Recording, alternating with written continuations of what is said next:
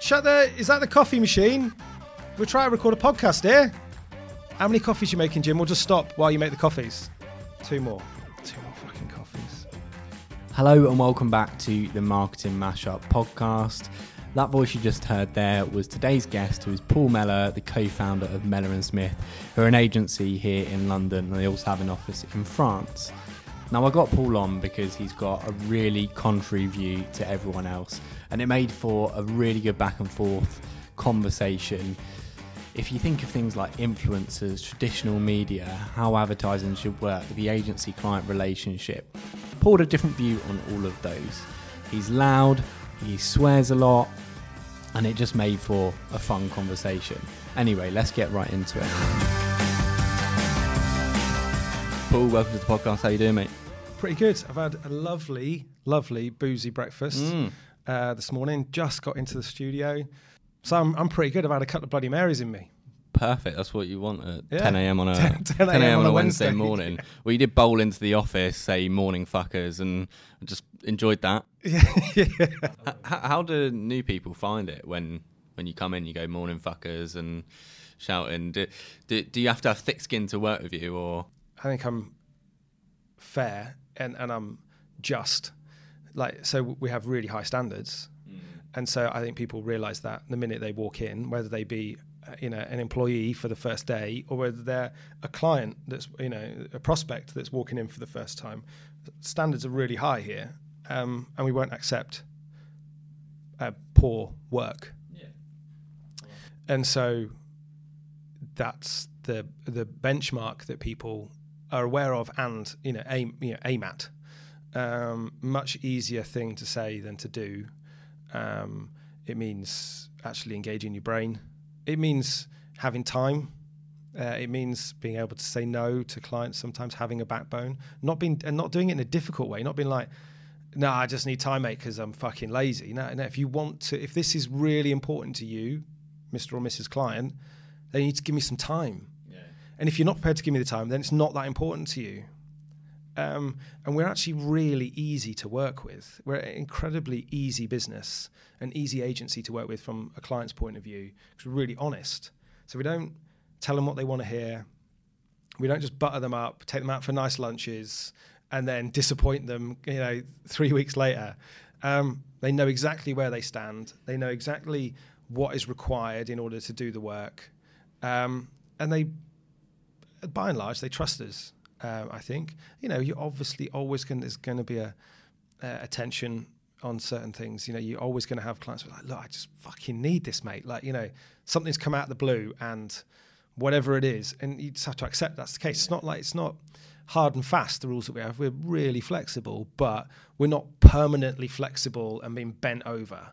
Um, and that's, I think, the, the the I suppose the way that we look at it. Um, our job is to solve their problems, and if we solve our clients' problems, then you know our marketing director or the CMO or the VP of marketing, whoever it is that's our contact, will look like an absolute fucking winner. And so then they look amazing internally, you know, it, it uh, within the business. Right, well, that's that's the byproduct of us doing the best work. That isn't the work. what made you want to start an agency? Um, I was a nightmare to employ. Can imagine. That that wasn't the reason I got started. that is the reason why I was unemployed or unemployable. Uh, yeah, I was I was a bit of a I wasn't the best employee um, in my in my early days. I'd just go to the pub at midday, um, like leave the office, go to the pub at midday, and just quite often not come back. Um, and you know, well within their rights, I would get the sack. Uh, so that I, that happened for quite a few years. I would work for different agencies, get the sack.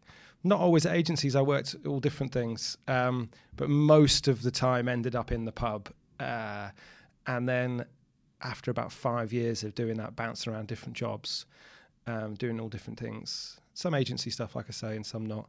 I ended up in the French Alps doing a ski season, and met my now wife, who is amazing and very gentle actually and really kind. But the one time she was laying down the fucking down her feet, she was like, "This is it. Stop being a fucking dickhead. Go back to London, get a proper job, stick at it for a while." So I did it for a year, um, and then set up Mellor and Smith. Went out in a bit of a ball of flames. It was my last. It was my last one. Um, and yeah, and, and so woke up having told the the guy that ran the agency to stick it. I woke up the next morning in my pants with a proper hangover.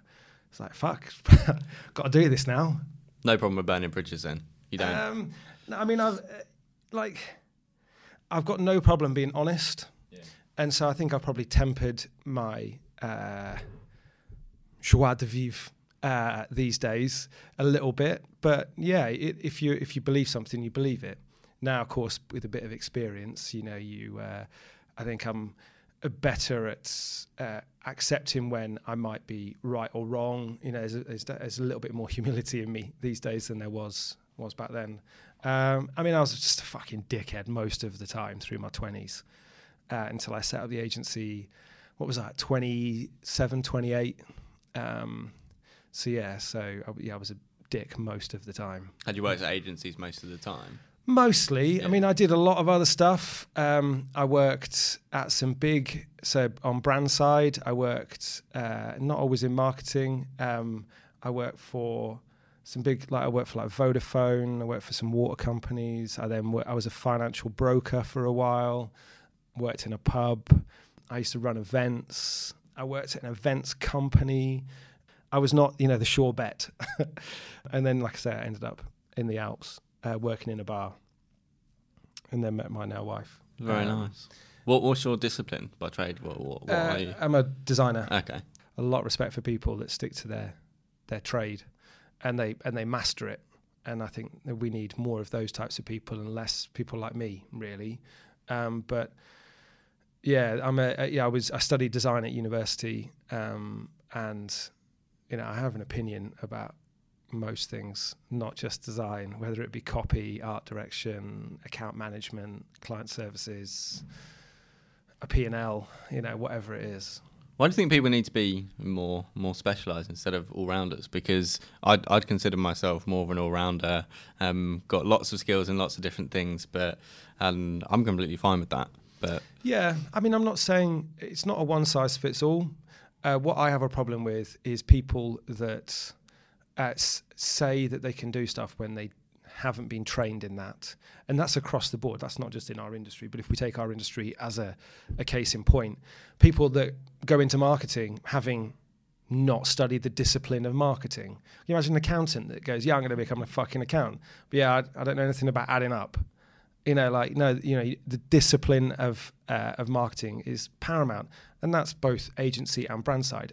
Clearly i think it, there's a higher propensity for people to move into the brand side you know client side of things if you want to be involved in the the day to day of marketing. But there's not enough people that do that and that's something that mark ritson talks about um, so the mar- uh, marketing week columnist. On the f- uh, flip side of that agency side people that think they can write copy when they're not a copywriter. People that think they can design shit when they're not a designer. Um, people that think that they can run accounts when they're not account people. It doesn't make any sense. Like, be a master of that craft. That's one of the reasons why advertising is totally fucking shit today. Like, the output is a turd as an industry. Um, you know, we have a few highlights, but the the the average is fucking horrendous. Let's be honest, um, and that's because there's loads of people that think they can do the job that can't do the job. And yeah, that's I think that should be some one of the things that should change. And you know, a, a lack of humility. People thinking they can do stuff when they when they can't, and they go, "Yeah, fucking, of course I can do that. Can't be that hard." And that's something that you know, if we think about copywriting, that's something that Vikki Ross talks about quite a lot.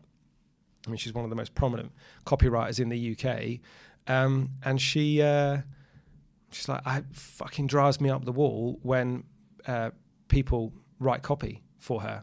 You're like, no, I'm the copywriter. I'll write the copy.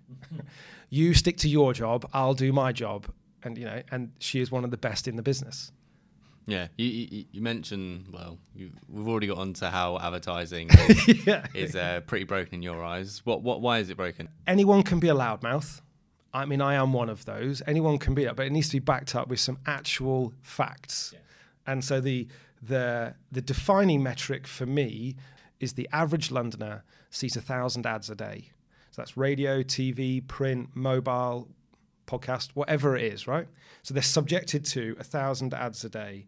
Of those thousand, 89% of them are immediately forgotten. Fucking eight, 89%. Uh, you know, beyond that, 4% are remembered positively and 7% remembered negatively. So I'd much rather be in that 4 and 7% than the 89. Um, can you imagine if 89% of the buildings that an architect designed fell down and it was it was accepted, you know what, mate, that's just collateral damage. That's just the way it goes. That is a fucking joke. It's that is that is how shit advertising and marketing is at its job.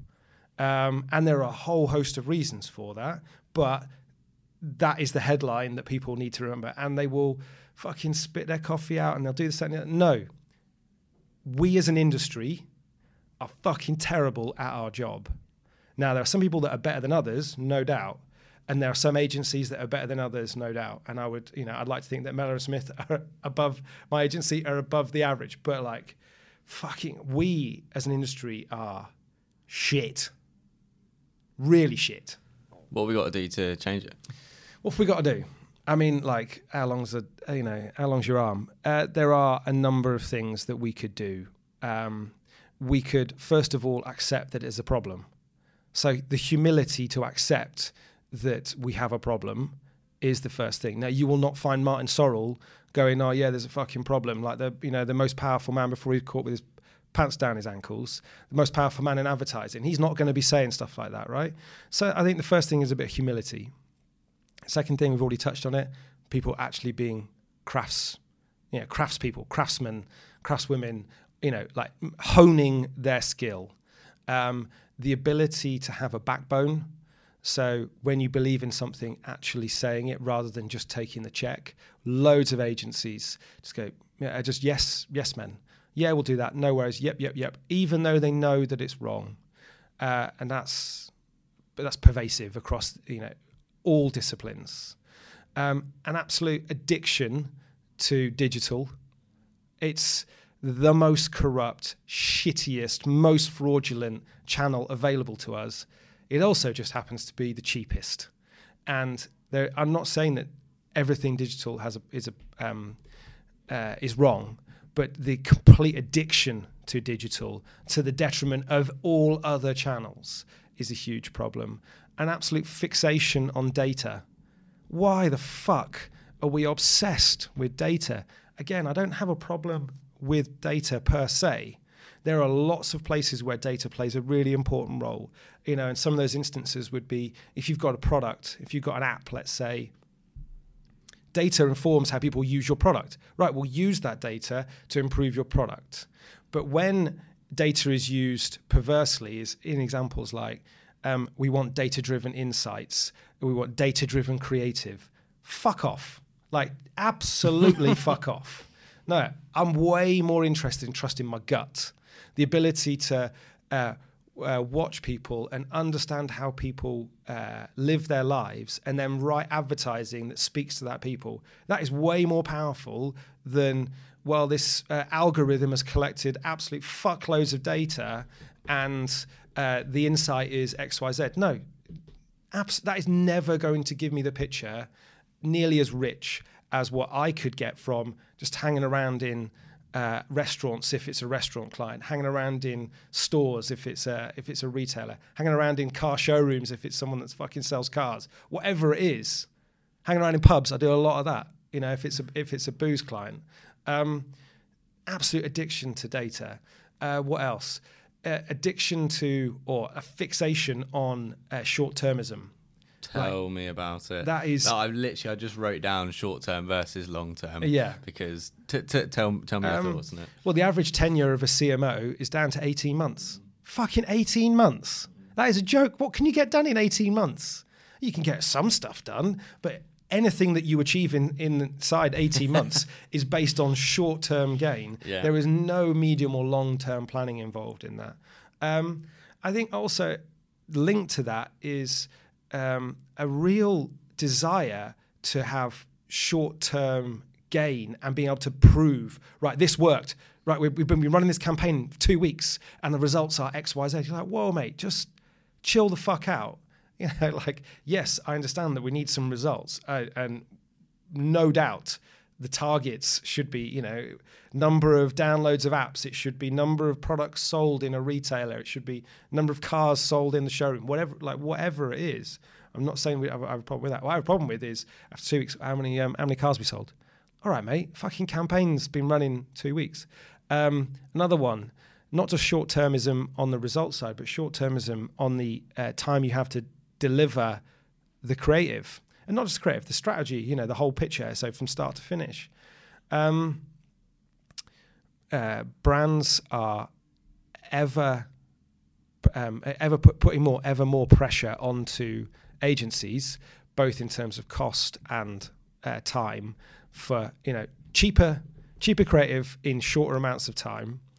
Um, the the best work takes time, and the the client has to trust the agency. Now, the agency has to win the trust of the client. You know, it's a two way street. I, I definitely don't go around just bashing clients. This is a two way problem. It's not like fucking agency. There's agencies are the golden child and and clients are a bunch of dickheads. That is not the case. This is a two way street.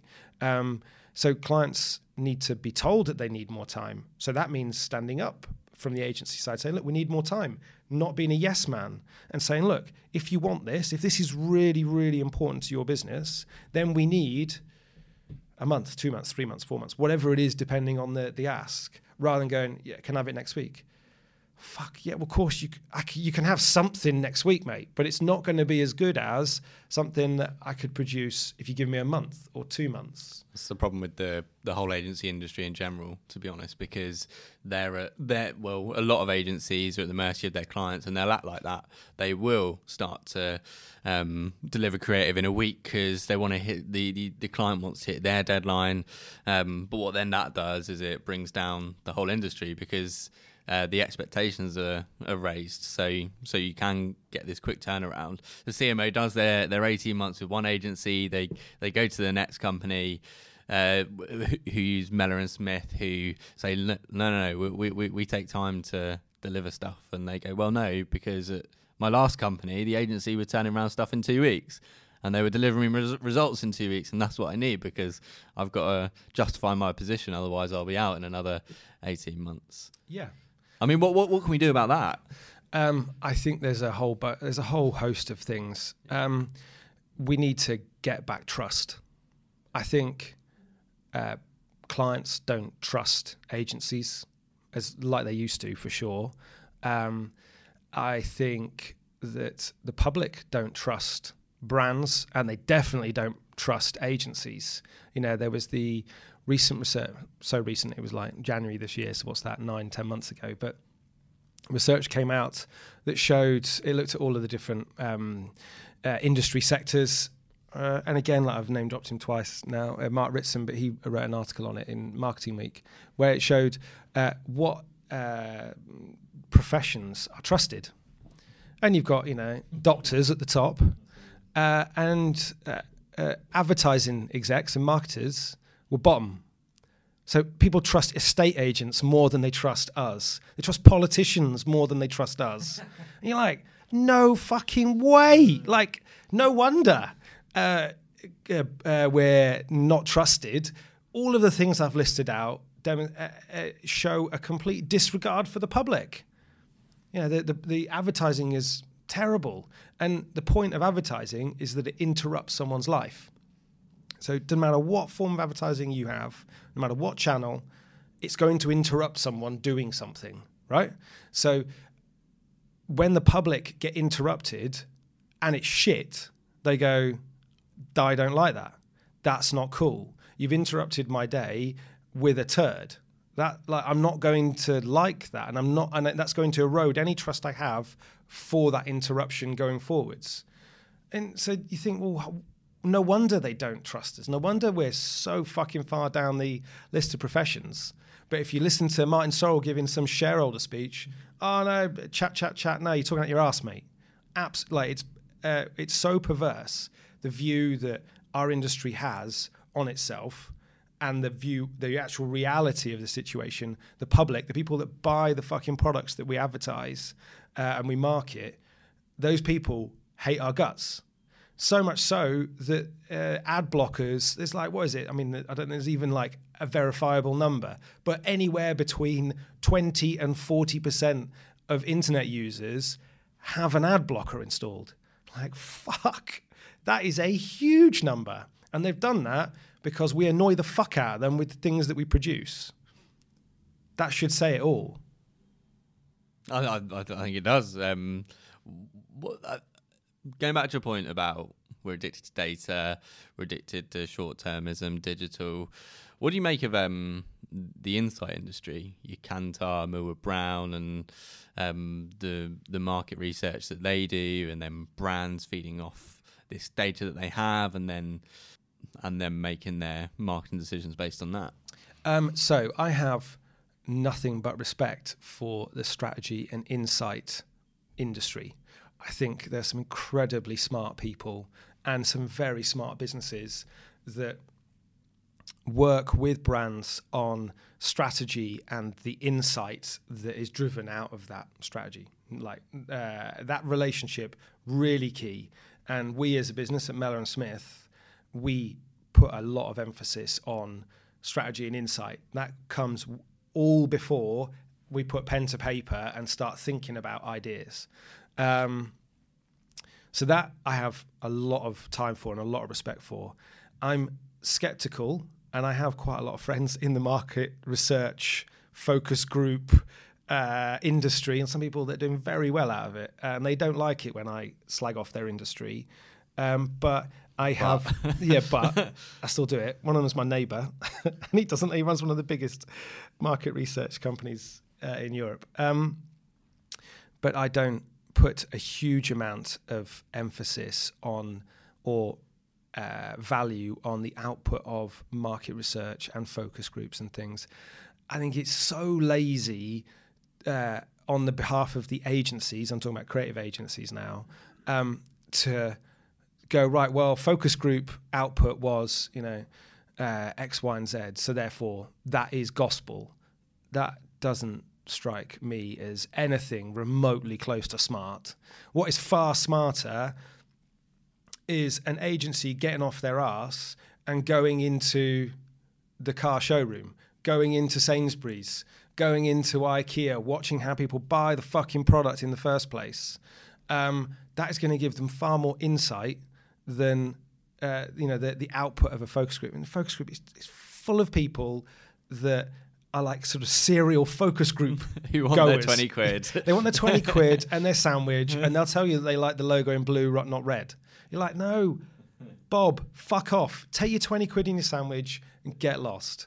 Um, it's a, it's a huge business, like you know, this market, but like I don't think a huge amount of insight is derived out of it. Um, now there can there's going to be some pearlers that, are, that you know the exceptions prove the rule, but in the main, it doesn't drive that much. Um, what is far more valuable is a bunch of people from an agency going into and eating in the restaurant that's the client. You know, so if McDonald's is your restaurant, go to fucking McDonald's. Um, but you won't find agencies doing that. Um, that's and that's a problem because it requires a bit of effort, and so that's why they don't do it. Um, and it's much easier just to enlist the uh, the help of a market research or focus group orientated piece of work, and that you're never going to get good stuff out of that. I mean, so we used to work with IKEA, and I'd just go and hang around in IKEA, like like a bit of a bad smell on a Saturday morning. No, mate, that's normal. Yeah, people go to IKEA and spend hours there. Yeah, you're all right there. I knew all I knew where all the shortcuts are, you know, on the route and that, like you know. But I would just go No, and hang around, right, just yeah. watch people. What are they doing?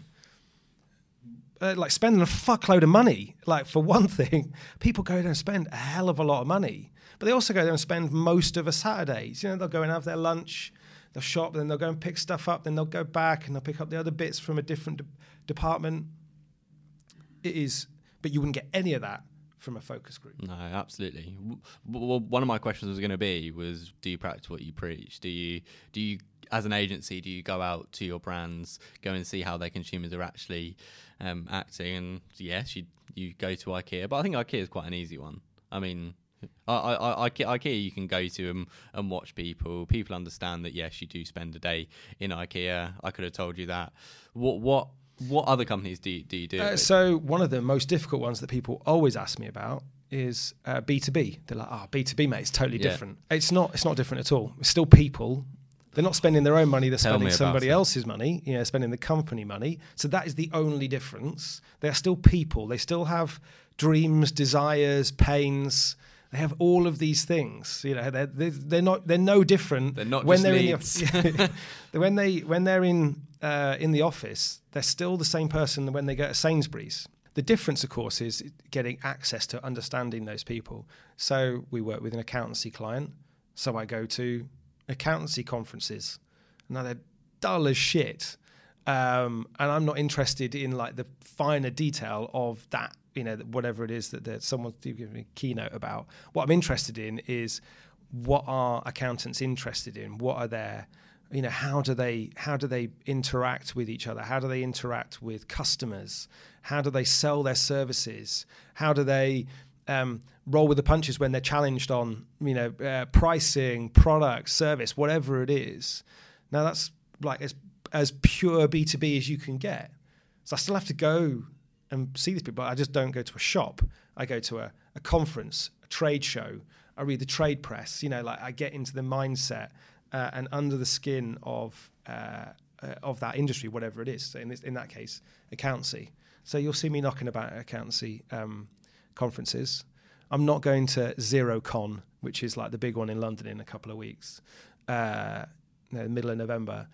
But, you know, that's like that's like the rock and roll version of accountancy. You know, um, yeah, I'm not going to that one, but I, you know, I'll knock about uh, uh various other ones, and that's an example of B2B and also things that aren't like IKEA, which is obviously, which you said is really m- a much more straightforward uh, one. Um, yeah, so that, I think that's a good a good way to do it. I think it's possibly the only way to do it. I like that. I really, I really do. Everything you just said, I couldn't agree with more. They're humans. Like it frustrates me so much how the approach to B2B is so much different to the approach to B2C. Who's doing B2B well? How, how do you make a good B2B creative? How do you make a good B2B campaign? Anybody that's a B2B brand that is um, employing the principles of traditional media. So, by that, I mean uh, outdoor print, uh, national press, TV, radio, then they're going to have an inherent advantage over en- any of their competitors or all of their competitors because the vast majority, if not all of them, of their competitors in that industry are not using those uh, media. So that's the first thing. Say you can literally you can produce the same average, same average work, just put it on an ef- more effective uh, channel, and you're going to see a little uptick. You know, in uh, in you know sort of client terms, you know, the dial will move, right? Now that isn't what I would suggest as like that isn't the progno- you know that isn't the diagnosis for the problem, but at the very least, that is something that uh, a brand in B two B world can do. Actually, thinking about their customer and understanding that it's as difficult to get their customers' attention as as it is in B2B world as it is in B2C world is is an, you know, an acknowledgement of that fact is again a really strong indicator of moving in the right direction. Um, employing a decent agency, uh, giving that agency time, uh, allowing that agency to employ uh, the the best creative uh, to solve the problem. Like you know, getting them to go for stuff that is um, that is different. Now, so you know, so we talk about take fucking risks. You take fucking risks, you get noticed. The job of advertising is to get noticed. That is its number one job, which is why it's fucking travesty why 89% of it is ignored, right? So 89% of it ignored. How to not be that guy is to take a risk, be different to everybody else. You will get noticed. You will see that the inbound sales inquiries go up, and they go up a fucking lot. Um, so who's doing it well? I mean, we were talking about accountancy uh, a few minutes ago. I think Xero, a really good example of a brand that's in a very, a very, very B2B space. You know, accountancy couldn't be more B2B. Um, and they're a business that advertises well, positions well, um, and they're reaping the rewards of it. Now we don't work with them. I'd fucking love to. Xero, if you're listening, get on the blower. Um, I'd love to work with them, but I think they're doing it really well. I think they could do it even better. I think it's a really low bar that they've jumped over. You know, you'd look at like all of the other accountancy packages, you know, like your Sage and all that rubbish. I mean, the bar was was and is incredibly low for Xero to get noticed. But they've done a really good job. How, how do you convince CMOs clients to take risks and to invest in these in these other channels when we've got this easily trackable, cheap um, online marketing, digital marketing? Okay, so if if um, a new client of ours is spending a lot of money on digital, we'll get under the skin of there because they'll go, "Oh, we've got loads of data, we've got loads of results." And you're like, "Cool, let's have a look then. Let's go for it. Like, show me." And what you'll find is that it quickly unravels, and that is because it's so fraudulent. So you know, you just have to look at just like type Facebook into Google into the news part of Google, um, and the corruption is incredible. Um, the metrics are not independently verified across digital as a whole. So, you know, all TV and outdoor spend is independently verified. Radio spend is independently verified. Digital, it's a fucking wild west. So when they go, yeah, you've had uh, 17 million views of your video, and you're like, okay, cool. So what's a view? One second. So as I scroll through my Facebook feed, that counts as a view of a 30 second video. And I saw one second of it as it went from the bottom of my screen to the top of my screen and off the top. Like you are in cloud cuckoo land if you think that that is effective marketing. And that's just one example. I actually think social media marketing is one of the few bits of digital marketing as a whole that are slightly more effective than others. Um, you have to think about just think just think anecdotally of your own behaviors. Now, I wouldn't normally just think about my own behaviors, but if I want to use this as a you know as a, a as a method, I go right. When was the last time you clicked on a web banner? Hmm. I mean, I know when my I clicked on it in January 2009. That was the last time. For me, over 10 years ago, was the last time I clicked on a web banner. Right? When was the last time you clicked on an Instagram post where you know there was a model wearing a new T-shirt hmm. and you went and bought that T-shirt. Yeah, you do that more often. That was like a few months ago the last time I did that. So it is just anecdotally, yeah. it is a more effective. Now it's not like it isn't effective like in like what it you know like in in the realms of you know try to optimize your effectiveness it isn't the best thing you do but it's it's a hell of a lot better in terms of effectiveness than uh, web display and web banners and stuff. What what what what is effective then? Yeah, so I think there are two things here. There is the perception of effectiveness and the actual true effectiveness. So, you know, I get called a dinosaur and a luddite because I think traditional media is the most effective. But of course, that doesn't fit the narrative of the young, thrusting marketeer.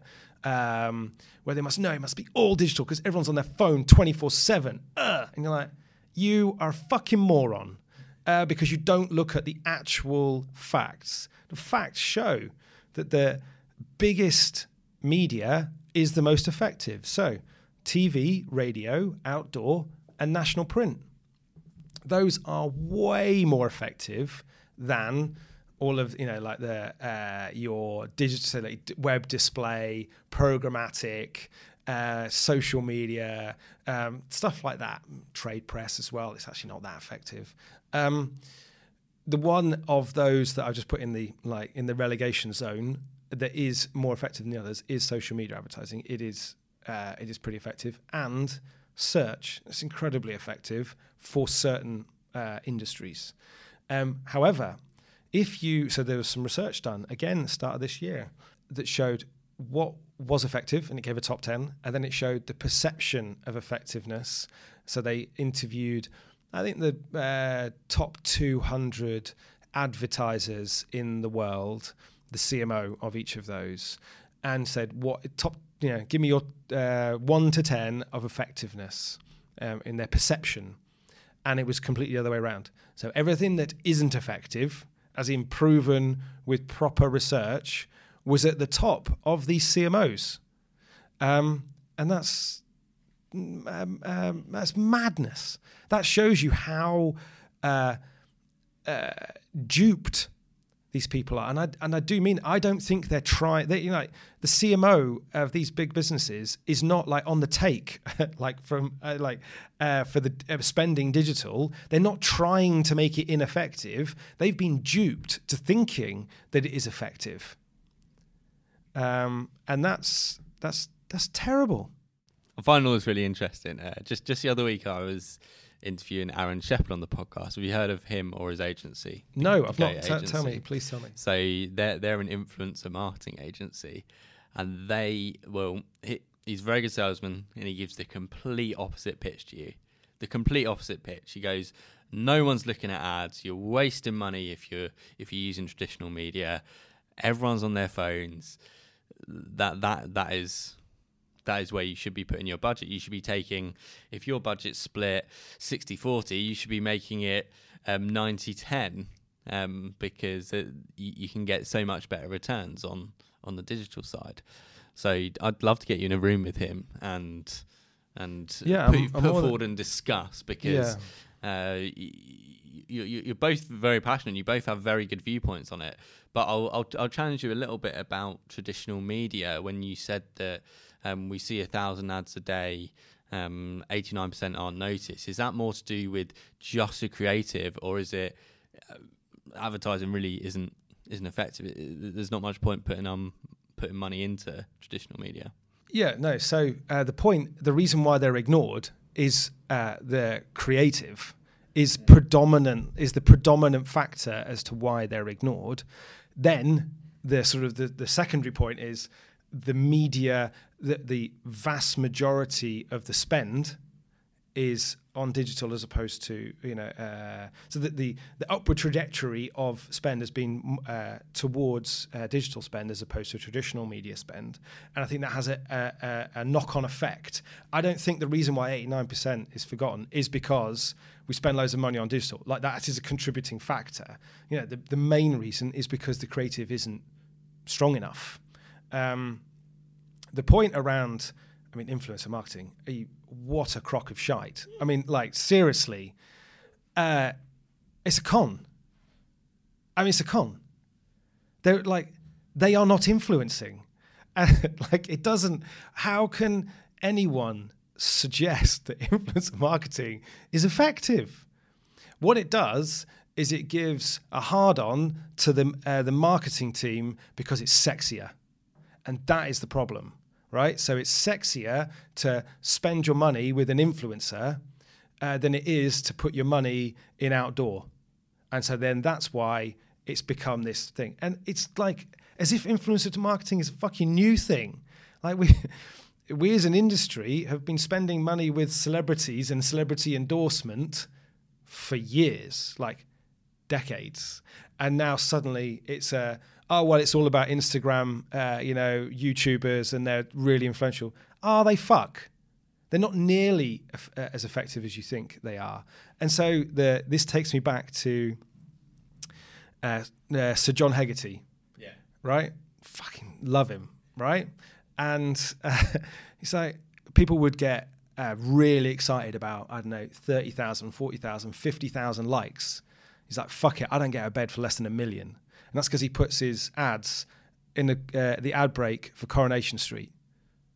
Like it's just fucking like an ad there shits all over the thirty thousand likes that an influencer's got, where they've uh, talked about a new skincare range or whatever it is that they're talking about. Um, no, it is it is a con. What, what what's your sort of definition of effectiveness in in this scenario? Um, because uh, uh, I'm I'm quite neutral. I, I quite enjoy this looking at both sides of, both sides of it um, because I'm sure on on the influencer side of it they'd say, well, we can give you a return on investment if if if the metrics you're measuring that they're, not impressions, they're not likes, they're actual sale, sales you've made. I mean, it goes back to short termism, but the, the, the sales you made through this campaign or through this activation using using influencers.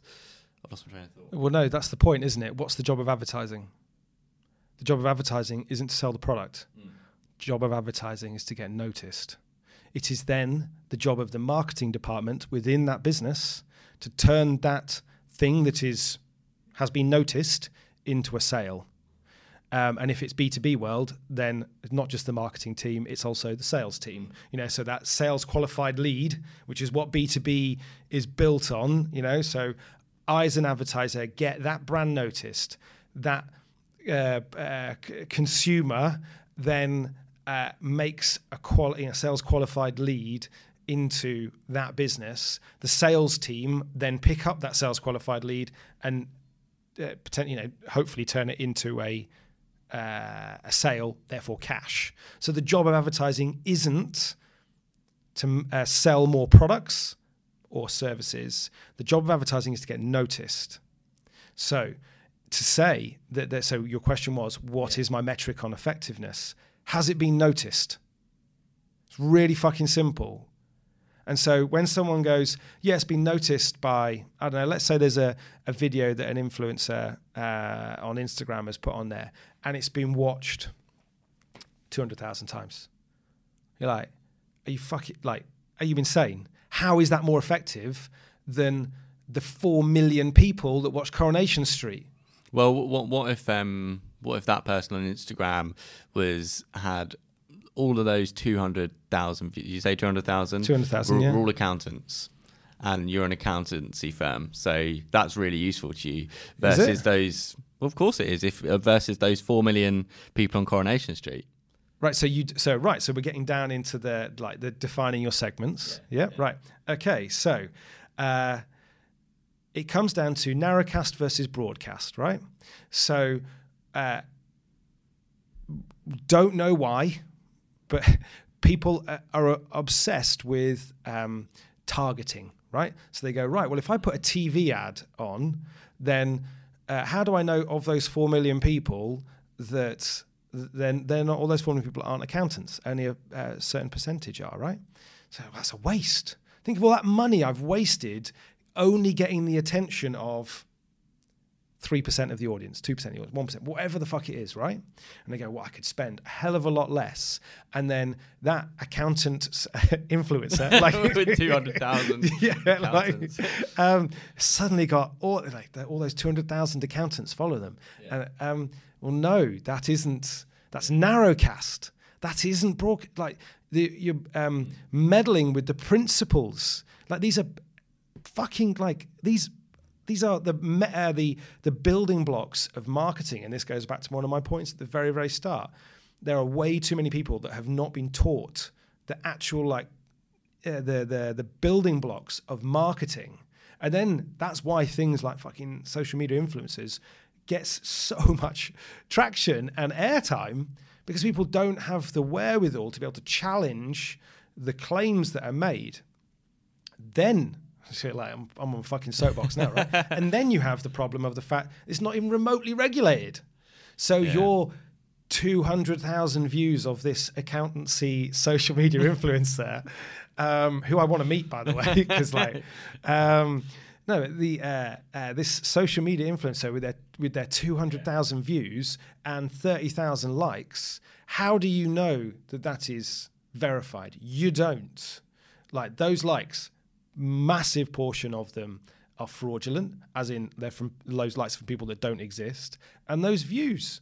You have these click farms, you know, these click farms where people can buy likes and views. So how the hell do you know that your 200,000 is actually 200,000? How the hell do you know that your 30,000 is actually 30,000? You don't, because it's a fucking wild west of fraudulent fucking shitstorm. And then your your TV, it's expensive, but it's independently verified. It's fucking loads of people, like I mean, huge numbers of people, um, but none of that goes into the uh, the thinking and the, and the thought process from the from the marketing team. They go, well, no, it's way sexier to do something with like the, uh, this social media influencer. And, and is your point being that that's advertising?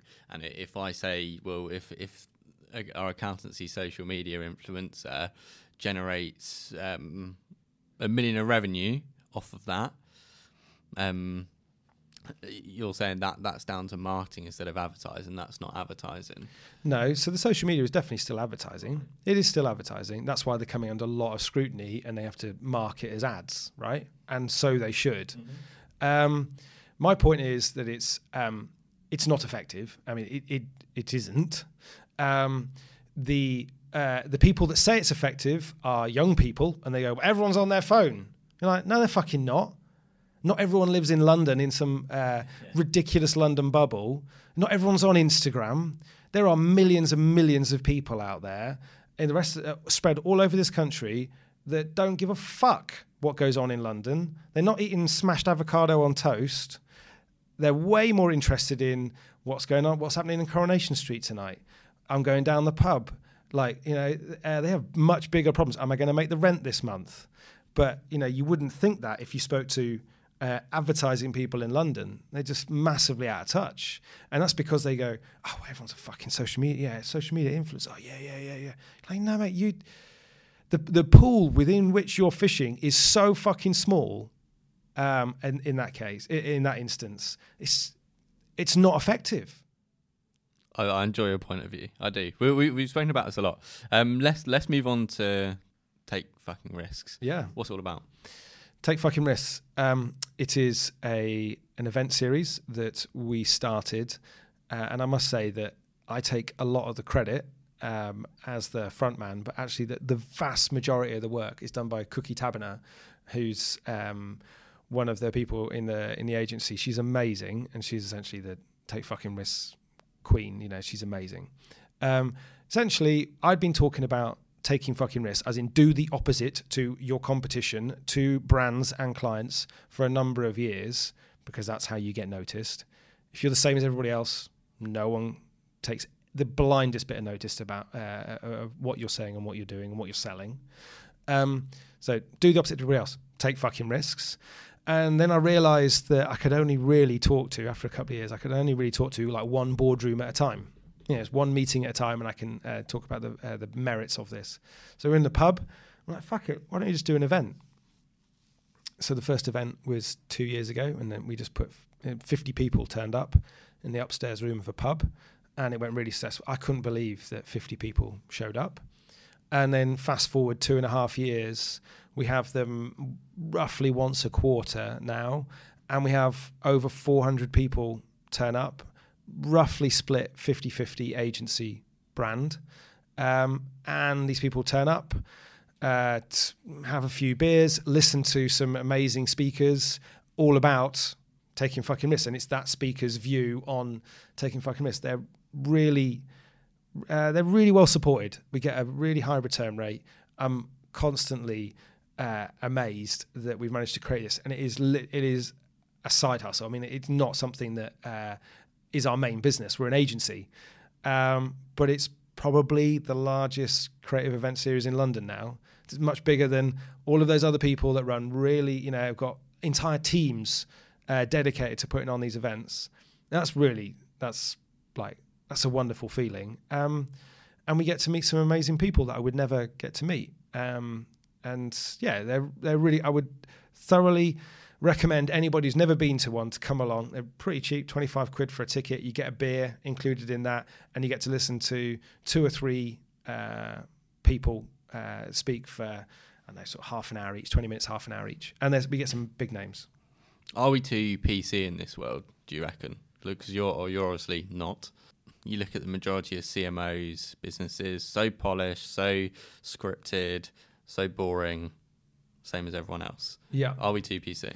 Um, you know what? I think uh, like honesty has slipped down the pecking order of uh, personality traits, and so I think there's a lack of honesty, um, and there's in in corporate land. I think there's too much politicking. You know, and I uh, and I find that really hard to stomach when I see that from the outside.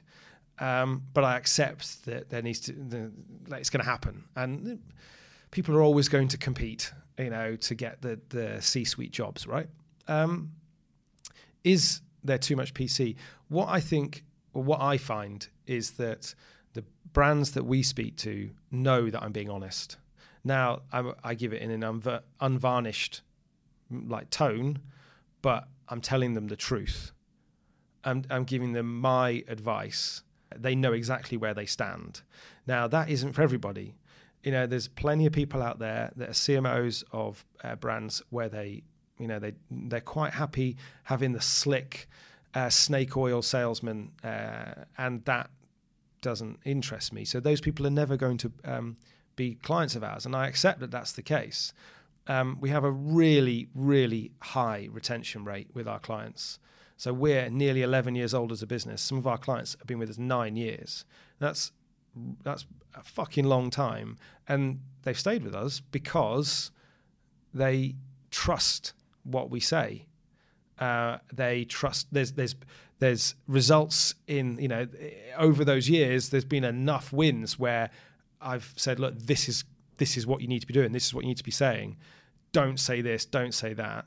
And they followed our advice, and it's come true. And so then there's credit in the bank uh, in that respect. Um, I don't think there's there's way too much vanilla. We need more troublemakers. We need more people uh, that cause trouble.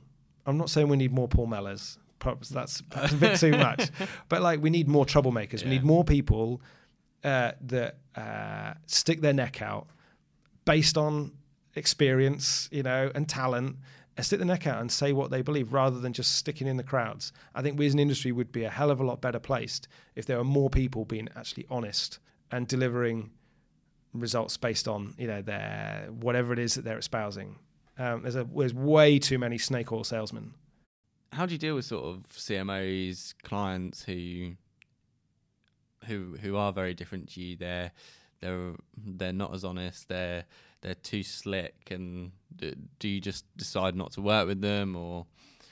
Um, I think it's a two it's a two way thing. You know, so they will, you know, sort of inherently not want to work with us, and that, like I said, that's okay. Like, like we can't work with everybody, um, and I don't really want to work with people like that. I'm happy to work with people that I don't like. And I might, you know, we even work with people that we don't really get on with, but they they trust our opinion. And I think that's the difference. There's way too many people that are trying to be liked rather than delivering the best work they possibly can.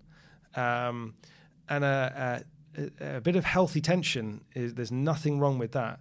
Um, I you know, so uh, I have a bit of a theory that ideas are inherently contentious. And for an idea to be an idea, it needs to be new. And if something's new, then it's going to be contentious. So there has to be some healthy debate between us, the agency, and Smith, and the client. Um, and I'm quite, we're quite happy with that. We don't want people that just yes, yes, yes, yes, yes. We want people to uh, to debate it, but they're debating it in the full knowledge that we're the experts at our bit and they're the experts at their bit. And if there, if there's that healthy respect, then I'm more than happy to debate the merits of decisions that we're making. It's when it comes top down. No, I'm fucking right. This is it. Bam, bam, bam. Shut down. And you're like, that is no way to get the best work. Um, so uh, ideas are inherently contentious. But if you say that to somebody, they're like, fucking, I can't possibly have a, a bit of um, debate and, and, contention. No, no, no, no. I need, you know, I must keep the peace and I must politic and get round the sides and stab people in the back. And I'm not for any of that. Um, so that's why when I say we're incredibly easy to work with, in that you know exactly where you stand and we know exactly where we stand. Um, and if there's that healthy respect for each other's uh, points of view and skill sets, then we produce fucking good work together. What what happens when you have a disagreement with a client and because if you're opinionated, you feel very strongly about something, you, are going to let them know. Like never split the difference. Um, split the difference is a is a shortcut to like nothing. Um, that doesn't mean that we don't uh, listen to other people's views. But if somebody's going to tell me that their idea for an ad campaign, you know, and they're the CMO or the VP of marketing or whatever it is, is better, then I'm like, why are you doing your job? Why did you employ us if you had this amazing idea? And actually, the things that we discuss are not the idea; it's always uh, the the strategy, like what we're trying to uh, achieve. Is that insight correct? Those are the kinds of things that we will uh, debate. It's very rare that we have clients that will go, "No, that's like this idea that I have for a campaign is better than yours." Um, I'm not saying that'll never happen, but it's incredibly rare. What's far more likely when we talk with clients is, yeah, right. So is the strategy right? Are we going after the right people? Um, is this going to resonate with that person? Those are the kinds of things that are uh, m- much more likely to be discussed. And like, we'll just talk it through. We'll, you know, we'll debate it, and eventually uh, we'll see where the answer is. Um, uh, Sir Frank Lowe, I've been like name dropping loads today, but Sir Frank Lowe, who ran Lowe, obviously, uh, was an, a great uh, agency owner. Uh, I'd never met him. I'd, I'd love to, but uh, his view when he was showing a client work was, um, and they would pick up a pencil. You'd be like, "What are you doing?" I'd be like, "Well, I'm picking up a pencil to to give you my feedback." He'd be like, "Right, so when you do that, you have to be absolutely like rock solid that what you're saying is bang on the money and is going to improve this. You're not just giving feedback for the sake of giving feedback. And I think that's a really powerful point. Um, but uh, if a client views their role as feedback giver, yeah, like then we're not going like that isn't their role my role is to get it bang on the money first time round. Like that's my job. So give me the time and the and the wherewithal and the space to deliver that for you. Um, if you if you think, well, I'm here to give you my feedback, like that's no, no. Your job there is to approve it or not. You know that is your job as the client. Um, that's why I've never understood why people present work. They just send over an email. Here's the here's the work like, what? No, that's not how you show a client work. You go meet them. You get off your ass. Um, that's uh, there's there's a I mean that we're going uh, into other areas, but like, there's a lot of laziness now in agency land. Um, uh, there's not the same emphasis on understanding the client and, and understanding the, uh, the that that brand's customers and all the things we talked about, and then being asked to fucking go to the client's offices and present them the work. Defend your work. Fucking sell that work. Tell them why it's brilliant. Yeah, I enjoy that. Um, I've, I've, used up a lot of your time, but I want to sort of finish up talking talking a bit more about your agency. We we touched upon it earlier when when the coffees were being made, yeah. um, but I, we, we, we haven't really actually. You haven't said what Mellor and Smith do? What what what are you? Give me the elevator pitch. Yeah, give give, um, give we are yeah we we are a brand and advertising agency. We're based in London. Uh, we're 11 years old, and we get brands noticed. That is that is what we do. We'll get you noticed. So really simple. How, and how, how have you grown over the years? Because if you're saying you're really good at this, why are you only 11 people after this long? Why, why aren't you? Well, why are there other agencies that are doing? Is that the metric by which you consider success? No, of course Growth. not. Uh, consistently, so we're 11 people, and we've been consistently around 10, 11 people for most of uh, the agency's time. I have absolutely no interest in growing a big agency. I'm not looking to uh, uh, sell the business to Martin Sorrell or any of the other fuckers that run networks. I'm interested in producing the best work. Um, and you don't need lots and lots of people to do that. We have a, really tight knit uh, team. Um, I think in those 11 years, I think four people have left. It's incredible. People stay for a long time, um, which is something that I, me and Jim pride ourselves on. That's something you know. You know that you're doing something right in terms of creating a culture where people actually want to work. When people stay for a long time. Um, our first ever employee Max Cannon is now a director of the business. So he's the first person ever fucking walk through the door we employed. Is still here nine years later, um, and has now got skin in the game and is a director and, and part of the business. Um, I've yeah, I've no interest in growing a big business. I don't think you need to. Why the like that sounds like a massive headache. Uh, if you're interested in making loads of money, then yeah, grow your business, get massive scale, and then get Martin Sorrell to get his checkbook out. But that's not what I'm here for. Paul, that's brilliant. Thank you for joining me on the podcast. Um, I'll, I'll, I'll leave all the all the links um, to to Mellor and Smith and the, the articles you talked about. But yeah, thank you very much for joining me. Yeah, and if anyone's out there and wants to get in touch, then they can just hit me up on LinkedIn. I'm on there. I don't go in for any of the any other Twitters or anything like that. I just get find me on LinkedIn, and if you want to shoot me a message, go for it. Awesome. Thank you, mate. Cheers, bud. Thank you for listening to this episode of the Marketing Mashup podcast. For those of you that have made it to the end, send me a tweet at Jay McKinven, and I'm going to send you something special in the post as show my appreciation for you making it the whole way through the podcast. And if you really did enjoy it, make sure you leave it a review on iTunes. It really helps the podcast grow. Thank you very much. Have a lovely day.